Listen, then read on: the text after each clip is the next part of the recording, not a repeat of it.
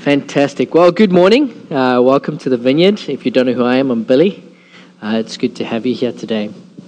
Um, let me start by asking you a question. Why does the church as a whole exist?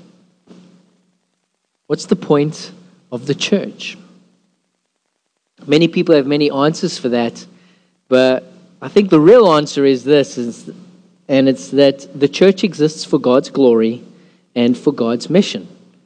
The church exists for God's glory and for God's mission.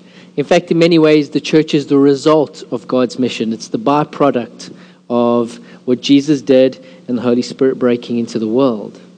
And so, if the church exists for God's glory and if it exists for God's mission, that has an impact on you. It has an impact on me because if you're a follower of Jesus, you call yourself a Christian, however you like to label yourself in our wonderful uh, modern society, um, it has an impact on you because you are the church.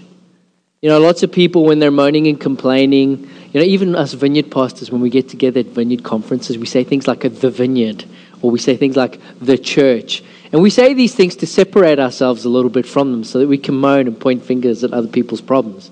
But the fact of the matter is, there is no the vineyard. If you're in the vineyard, you are the vineyard. There is no the church because you are the church. You singularly are the church. And corporately with other people are the church. You are both the solution and you are both the problem. But that's okay. Okay? That's okay. It's okay to be the problem because we're all problem people. So there we go.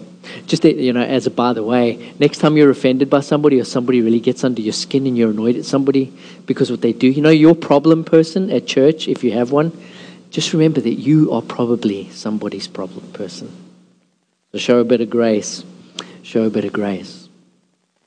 So, being part of church means this that you should have some sort of idea of what your purpose is in God's mission on earth. You have a part to play. And so, do you have any idea of what that might be? What your purpose as a follower of Jesus is? What you can do to contribute to God's greater mission? And so today, we're beginning a series to really begin to turn our minds to asking that question, to answering that question, so to say, as we ask it. So, the Bible, of course, is a great source of encouragement to those who are genuinely seeking to live out life with a, with a profound sense of God's purpose.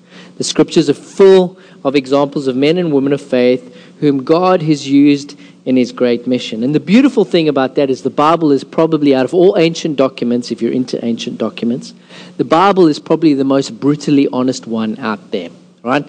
It's just warts and all. It shows all the heroes as pretty much anti heroes, which is kind of popular these days. It's just, it reveals them for who they are. But in spite of this, these individuals were people whom God used for his greater purposes, even with all their flaws and their inadequacies, with their lack of capacities, their lack of faith, and even their lack of compassion and care for other people.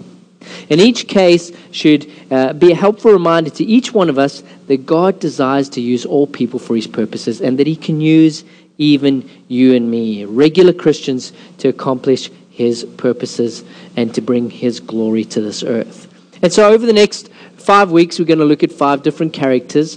And you might find that as we look at their interactions with God and their interactions with Jesus and the people around them, that you and I are a little bit more like these biblical characters than what we expected, than what we initially thought we were. And today, we're going to start with Moses. We'll look a little bit at him.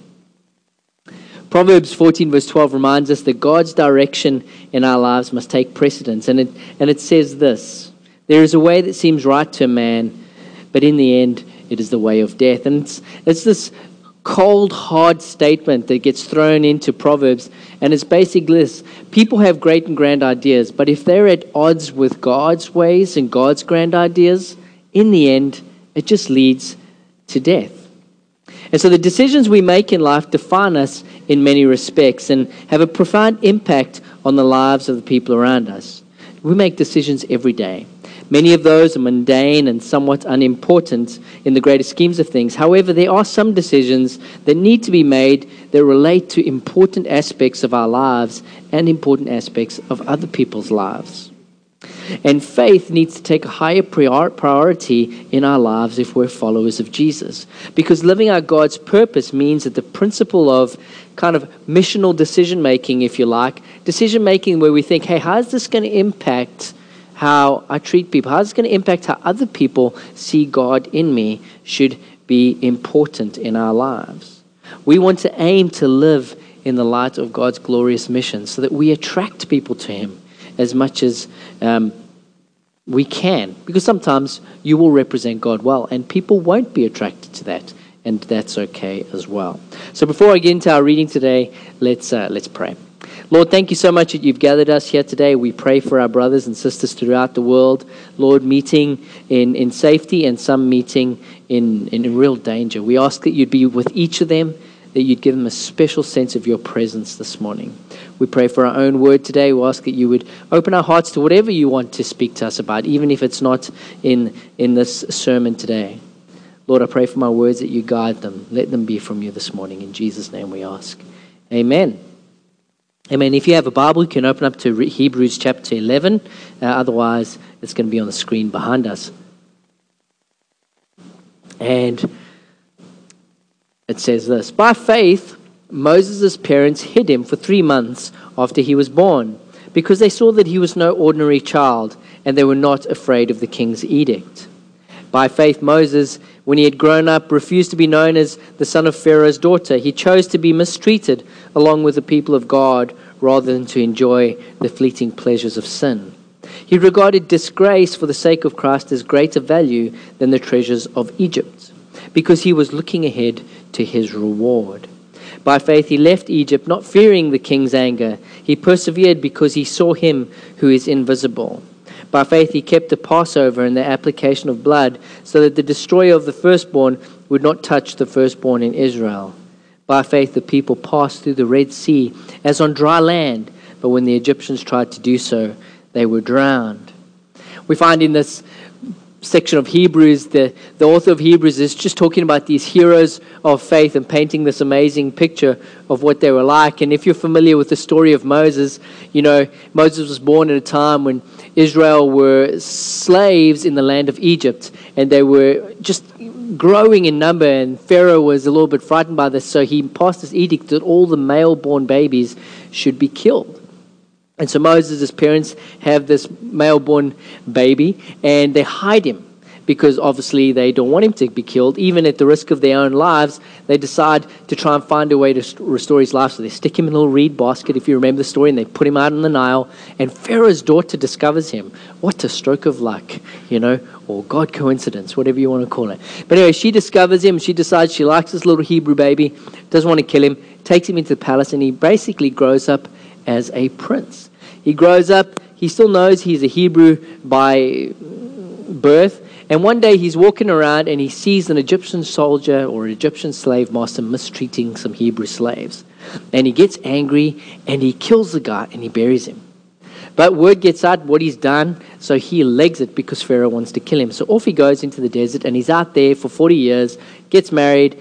His dad in law is a guy called Jethro, and he becomes a shepherd. One day, he's minding his own business, he's about 80 years old, turns around, and there's a bush on fire. A little bit weird. Bush isn't burning up. Bush talks to him. Even weirder. Moses like, that's strange, talking bush. Bush says, take your shoes off. Moses goes up to Bush. Bush tells him, go, let my, go get my people out of Egypt. Moses freaks out. Okay? As you would do if a bush was talking to you. All right? Makes complete sense to me. Anyway, so Moses freaks out. God says, no, you you're the man. You're going to go save my people. Moses says, and takes some time and eloquently explains how he's not an eloquent person and can't speak very well. So, anyway, long story short, Moses' brother shows up, heads back to Egypt, 10 plagues. Pharaoh has enough, kicks him out of the land. Okay? Long story short, you can catch up in Exodus if you really want to read the rest of the thing. So, anyway, so we can learn a bunch of things from Moses.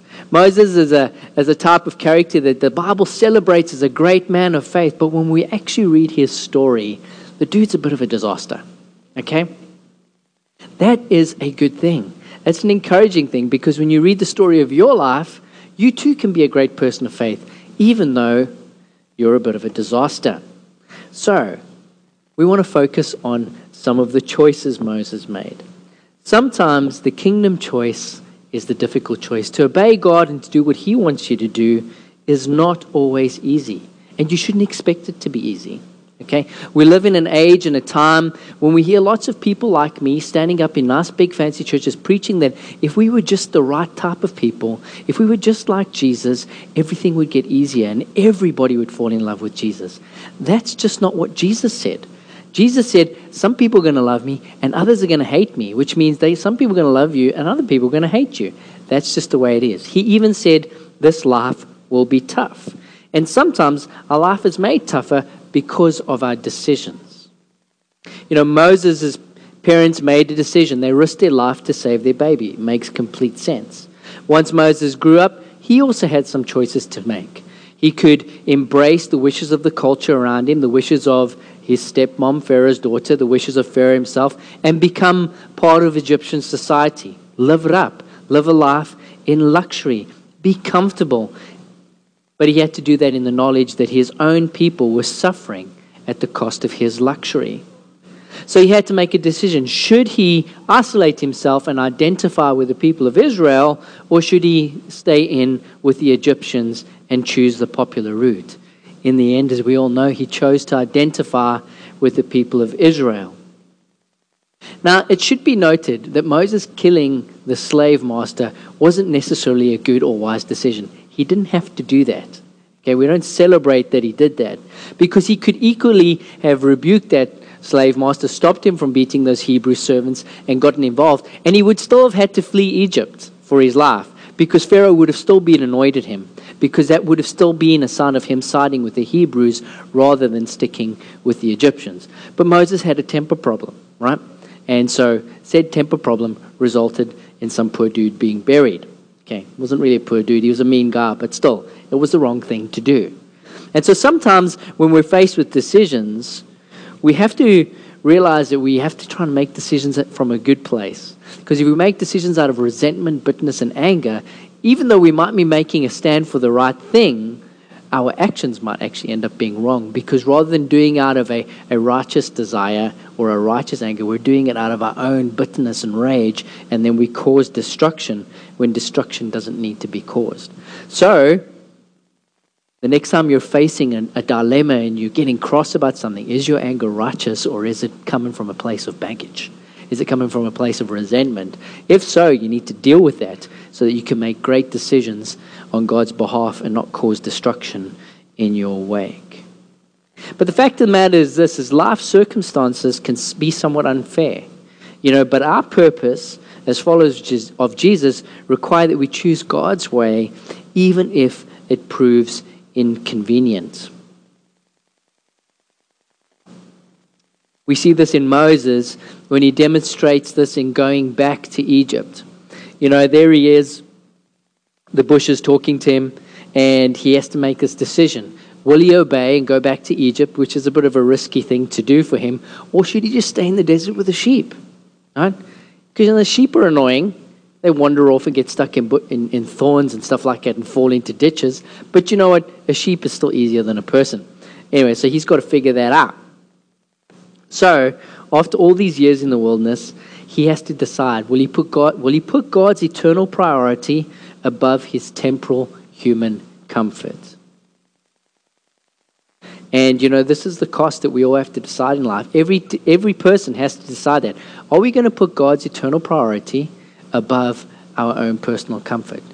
Now, often we would say, of course we will. Of course we will. But actually, sometimes it's much more difficult than we think amazing example is the German church during World War II. Riding up to the German church, riding up to World War II, the German church was just a normal church doing its thing, but Hitler was on his way, on his way up. He was an incredibly popular leader in Germany at the time. He had taken Germany from being in the squalors of poverty, and he had made them a wealthy country in a period of eight years. Can you imagine that? Can you imagine American depression? Remember the depression, how bad it was. Can you imagine a president coming in and turning everything around? And within eight years, every family has a car. Right? That is mind blowing. That's what Hitler did in Germany, and the people loved him for it. He was amazing. Even though he had some wacky ideas, he had some pagan ideas about, you know, Aryan races and all that stuff. They just let it slide. And he came in and he, he took over the German church. He convinced the German people to turn a blind eye to something. He t- convinced them to tell him where their Jewish neighbors were and to let him take the neighbors and put them into slums. And he convinced them that this was actually a good thing, that it was all right. And he walled those slums in, and nobody knew what went on there, but everybody knew what went on in there, including the church. And what did the church do? The church did nothing, except for a handful of pastors who formed this thing called the confessing church, where they said, no, it's God's way or no way. And people like Dietrich Bonhoeffer and all these guys were part of that, and they paid for that with their lives. But by and large, there was a moment of decision, and many people chose comfort. They chose to do what society around them wanted to do. They chose the easy route because nobody wanted the grief of Hitler on their doorstep. And at the time, nobody thought he was a bad guy. They thought he was a hero. He was a national hero at that time. It's only after the war that he was seen as a villain. Sometimes the right choice is a little bit more complicated than what we think. And so Moses understood that there, there was a risk of going to Egypt. He understood that he was probably taking uh, his life in his hands. He, he had to trust this talking bush to, to, to hold his back, you know, to, to keep an eye on him. But anyway, up he goes, and he decided that God's ways were better than his ways, and he headed back to Egypt with his brother Aaron. And we all know the story. And so, well, sometimes we need to take these stories and we need to bring it home, you know. Churches are called to live out and share the gospel. And so, how valuable is that to us? How valuable are God's ways, the ways of Jesus to us? What price are we willing to pay in order that God's name is famous and it reaches the nations? Can we be like Dietrich Bonhoeffer, that when our nation is going against God's ways, we stick with Him or we just we just compromise and head in and do what everybody else wants us to do. What will we do? How important are God's ways to us? I have to ask myself that question all the time, even though I do this for a job. You know, is my comfort more important or is what God wants me to do more important? You know, because there's two ways to lead a church make it nice and easy, or do what God wants you to do whenever you feel led, challenged to do something new. Because you know, when you're led, you feel led to, and challenged to do something new for the Lord, somebody's not going to like it. You know? And it might be somebody you really like who doesn't like it. And that's even worse, right? Or you can just, just, you just go through the motions and be comfortable and scratch everybody's itches, scratch my back, I scratch yours. Everybody's happy, throw a couple of potlucks, bang, we're all good. You know, even pastors, we have to go through that stuff all the time. Are we going to do it God's way, or are we just going to keep everything easy and comfortable? Because we have to understand that choices have consequences. You know, for instance, right now, most of us will have issues that we struggle with in our lives. You know, um, issues of faith, issues of whatever. Just as it does, and these will all be a direct result of decisions, decisions that maybe we've made in the past or decisions that other people have made that have impacted, had positive or negative impacts on us. You know, maybe, you know, these choices have gotten to a place where you feel like you're just in a, in a bad place in your faith. Maybe you feel like your life is a little bit out of control because of these decisions. Now, the good news is that even if you find yourself in a bad place, God can help you overcome that situation. This is the beauty of the gospel. He can even bring some good out of that bad place that you've been to that can reflect His goodness and glory, and He can use you to set other people free from that very same thing. Bad choices, thankfully, don't have to define the rest of our lives. But still, we want to make good choices. We want to follow God and make the choices that, that please Him and bring glory to Him. You know, and so this means that as we live our lives, we need to learn to discern which path to follow. We need to learn to discern what is the good decision and what is the maybe lesser decision, because often that's the way it is. It's not that it's a choice between evil and good. Sometimes it's the choice between the best decision and the eh decision. Moses' choice to fulfill God's purposes illustrates that we kind of have a a duty and a responsibility to know what that decision is, to seek and apply God's wisdom to our lives, we need to see the bigger picture of our decisions. And we need to cultivate hearts that are willing to live a life faith, in faithful submission to God and, and that makes those decisions. There's a big chance that our faith may impact generations to come. The way that you and I live out our faith impacts the people that come after us. And so, as Christians, we have to have a kind of a longer term outlook and see obedience in that light rather than for short term personal benefit. The eternal should always trump the temporal. Choosing to follow in obedience to God should always be the better option to us. Jesus said some scary words in uh, Luke chapter 12. He goes, I tell you, my friends, do not be afraid of those who kill the body and after that can do no more. But I'll show you whom you should fear. Fear him who, after your body has been killed, has the authority to throw you into hell. Yes, I tell you, fear him. Lovely, warm, fuzzy words from the Bible. You know, quite a scary thought. But I actually just brought it home as I was writing the sermon. I thought, you know, I don't know about you, but I often wonder if my decisions as a parent, as a, as a follower of Jesus, are providing enough incentive for my own kids to want to follow God one day. You know, especially seeing as I have so many of them. You know, sometimes I do well, and other times I'm a mess. No comments. I just, you know, I think that every time I go to bed at night or every time I lose it with one of my kids, which, you know, happens maybe once a year, Every time I lose it with one of my kids, I'm like, man, was that the right way to deal with that situation? You know, Arwen deserves everything she gets, but the other kids, you know, I feel bad for them. You know, I feel bad for the other ones. But, and so I often think that, you know, but I press on, and often sometimes I wake up and I'm like, I want to do, I want to do this, and I want to have my own thing that day, and but the family wants to do something else. So I have to think to myself, you know, what's the right decision? What reflects Jesus in my life? Better than, say, me being selfish. And I try to press on. Because at the end of the day, for whatever, whatever flaws I have, whatever mistakes I make, and I'll make many, I want my kids to grow up seeing me as being an authentic follower of Jesus who made mistakes rather than being a hypocrite who just played the game. You know, because it's so easy for us just to be hypocrites who play the game. But being authentic and owning our mistakes is a lot, it's a lot more challenging because it means seeing ourselves in a lesser light. And so that's when it comes home, making decisions every day to try and be a good follower of Jesus. Because often it's not about being a great evangelist, it's about being a good parent or a good brother, or a good sister, a good son, a good daughter, even to people who might not deserve that. And so there's this challenge for us to continually change, this challenge to be all that God has asked us to be.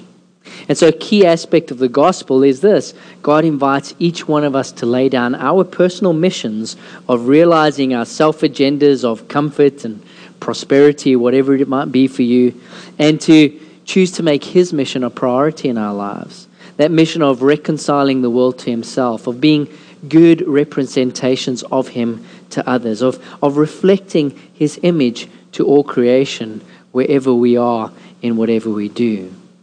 And every single one of us have things in our lives that get in the way of that. You know, whatever that may be. Selfish ideas, or even ideas and beliefs handed down to us that work against God's mission. Some of us believe things that kind of get in the way of what God wants to do in our lives. And we need Him to reveal those things to us. You know, what are these things? What have you inherited from those before you in terms of faith issues? You know, maybe you're slightly legalistic. You know, maybe you just love the rules. Secretly, you just know that if everybody else obeyed the rules, everything would be okay. And you just like, mm, you know, want to squash people sometimes. But you know, you don't say it out loud because that's not like politically correct. But you know, you just love the rules. You want people to obey the rules. And so when you're at church and you see some person who's kind of loose and not really living the life Jesus has called them to live, you kind of get angry about it. You know, you don't want to encourage them. You want to rebuke them and get up in their face. Or maybe you're on the opposite end of that spectrum. Maybe you like have a soft attitude to sin. You're like, ah, I don't care what you do, whatever, you know. Jesus died, we're all forgiven. Just make sure you say sorry before you die, you know, and we're all good. So let's just, you know, forget about the rules and whatever. You know, most of us have those issues and those those thoughts because we're responding to something, you know, whatever that may be. We're always going to one end or the other because we're people, you know. We we just we, we like to figure things out. And so and it might be something else. It might not be those two things. Maybe you've got I don't know, some other belief about something that you just gets in the way and you know it gets in the way of your relationship with God. And so what is that for you? What gets in the way of just being all that you can be for God and, and having that life where you reflect His, His glory well? Other questions to consider, you know, what aspects of God's purpose for your life requires your immediate obedience? You know, is God asking you to do something that you just you've been saying no to for a long time? Or you like Moses in front of the bush? Well, you know, it's quite a good suggestion you have there, God. But I have a couple of issues, you know, um, whatever your issue may be. You know, my left leg's shorter than my right leg, Lord, so I can't run that fast. So, you know, I walk funny. Maybe someone else should do it. Whatever it is, I don't know. You know, maybe God's asking you to get to know your neighbors. Maybe you're in a street and you don't know any of your neighbors. And you feel like God's saying something to you, you know. Get to know your neighbors. You don't have to go throw your Bible at them, but get to know them. Care about them. You know, maybe the lady across the road needs you to help her with her yard once in a while. Do it because you love me. Who knows what it is? Maybe you just need to be nicer to your neighbors. Maybe you are the bad neighbor and you need to stop doing that thing that you're doing, you know, like grinding metal at six o'clock in the morning in your garage. I don't know. But what is it? What is God asking you to do right now? And are you saying yes to it or are you resisting it? Are you asking God to send someone else? Most of us are, let's be honest. Most of us are saying, Yes, God, but if you just, you know, change some circumstances for me and send somebody ahead of me so that I can just come in and mop it up and make it easy. You know, or is there anything in your life that needs to be refused? Is there anything that God's asking you to stop doing? Anything God's asking you to sacrifice so that you can move into other things that uh, He's wanting to lead you into? Maybe you're struggling with a sin. Maybe you've got a heart issue. Maybe you're proud about something. Maybe you got resenting somebody about something. Maybe God's asking you to let go of that resentment. Maybe your calendar's just too full, and God's asking you to lay some stuff down and make some time. Time for Him and time to do some other things that He's laid on your heart. And finally, do you consider the reward that waits for you in God's new kingdom? You know, because one day Jesus is going to come back, heaven and earth are going to come together, and God's going to have this new kingdom on earth. And that's when we get the majority of our reward. And the reward of being in the presence of God always, the reward of a new work to do, a new earth that is going to be created, new things for us to experience and do and, and, and, and get on with. Because we're not all going to sit on clouds and just sing songs for eternity. I hope you know that. Because I remember speaking to somebody once and said, I'm, I'm really scared of going to heaven because I like worship, but once we get to 40 minutes, it's, a bit, it's getting a bit rough for me. And I, can't, I don't know if I can do that forever. I don't know if I want to go to heaven. Well, that's not really what we're going to We're not going to just sing and sing and sing and do nothing. It's going to be a new heaven, a new earth, new relationships, new stuff to do. God is a, God is a God that's continually creating and working and doing stuff. So who knows what it's going to be like, but we're not going to sit around and just gaze at the stars or whatever it is. But that reward that's waiting for us one day, is that sufficient for you? I, I often ask myself that question Is that sufficient motivation for me to make sacrifices now for God so that in that future I can really enjoy that reward to its fullness? And that's an issue of perspective, isn't it? Because if we're looking at everything now and we're focused on everything now, that reward seems a little bit distant and a little bit, you know, un- ungraspable. You know, it's hard to grasp. I'm struggling with my pronunciations today. But it's difficult to see it. It's difficult to make decisions in that light. And so it's a tough one. You know, popularity right now where you are as opposed to doing something that's good and right and what God wants you to do, but probably your popularity stakes might go down a little bit. And like I said earlier, Jesus was liked by some people, but he was hated by others. You know? And so the question is, is are we trying to live a life where everybody likes us? Or are we trying to live a life that just makes a difference? One that we feel like, hey, God wants me to make a difference in this area, I'm going to do that. Some people aren't going to like it, but others are. Whatever that, that might be, whatever your passion is. Maybe you have a passion for the poor, and that's all you want to talk about, right? And some people who don't have a passion for the poor are like, oh, here we go again, you know, and they don't want to hear you talk about it. And you kind of feel bad about that, but you know, that's okay. God's given you a passion, chase it, you know. Just don't, you know, judge other people who God's given other passions to. Someone Somebody might have a passion for kids, kids ministry, whatever it is, you know. Or even you've got a passion about a social issue that's kind of a hot topic right now in society and you feel like God's asking you to get in amongst that. But you know that half your friends are going to get like really upset with you real quick if you like, you know, stick your head out, especially in social media. What is it for you? I don't know what it is for you. But either way, we're all created for a purpose. God has a purpose for you. And is that on your radar at all? Are you asking a question, Lord, what do you want me to do? How do you want me to fit into your bigger mission of reconciling people to yourself? And so, if you haven't even asked the question, I think that's the challenge I want you to walk away today. Go home today and ask the question Lord, is there a purpose you have for me? Is there something you want me to do? Is there something you want me to get involved in? Or maybe you know what it is, but you're arguing with the fiery bush. Maybe you're saying, uh, send someone else. Maybe you're in that place of tension. And maybe you need to kind of make just one little step towards what God's asking you to do. Maybe you need to ask God for some courage, for some boldness to step into whatever it is. Maybe you're someone that you just all of a sudden realize that other people's opinions are probably more important to you than anything else. And you need to deal with that in some way. You're like, you realize that if it came down to the crunch, you would do what your friends wanted you to do rather than what Jesus wanted you to do. And if that's you today, Maybe you need someone to pray for you. Ask, ask God to reveal His love to you in a deeper way so that you can learn to care about God more and love God more so that when, the, when you do need to make a decision, that you would choose His way rather than whatever your friends want you to do. What is it for you today?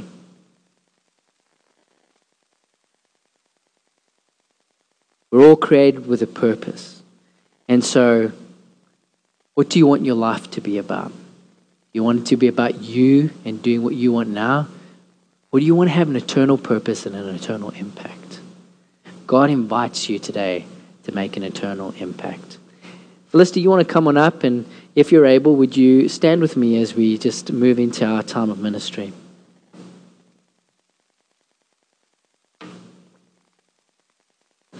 So, if you're a guest with us today, time of ministry isn't a weird thing. It's just the time that we have at the end of our service just to respond. Um, we're going to sing a song in a minute. You can sing, you can watch other people sing. Uh, this is your time. This is your time to invite God to make himself real to you. This is pretty much what ministry time means. During that time as well, we also have our prayer team. We'll be down here at the rug on the right, and they'll pray for anything. We're a church that believes in healing. So if you're sick in your body and you'd like God to, to bring some healing to you and you want to step out in faith that way, come on down. We'll pray for you. Well, our people pray for anything. You want a new job? We'll pray for that. You're struggling with anything in your life, you just want some breakthrough and you want someone to stand with you in that, come forward and someone will pray for you. The Bible talks about this thing where when we place our hands on one another and pray for each other, God is in that place and He seems to bring His power into that moment. He can do it whenever He wants, but for some odd reason, God wants to work with people through people. We don't know why. It's just His mysterious way of doing things. And so that's why we have the prayer team. And so you got some area in your life where you want God's power to break into. Maybe that's maybe it's going to happen today when someone just puts their hand on your shoulder and just prays for God to do that thing, whatever it is. So right now I'm just going to ask the Holy Spirit to come and make himself real. We're just going to be quiet for a minute. That's your opportunity to just welcome God to your situation, whatever that might be. And just to listen. Holy Spirit, would you come? We know that you're here already. Or would you make yourself real. Bring about the Father's work to us right now in Jesus' name. Come, Holy Spirit.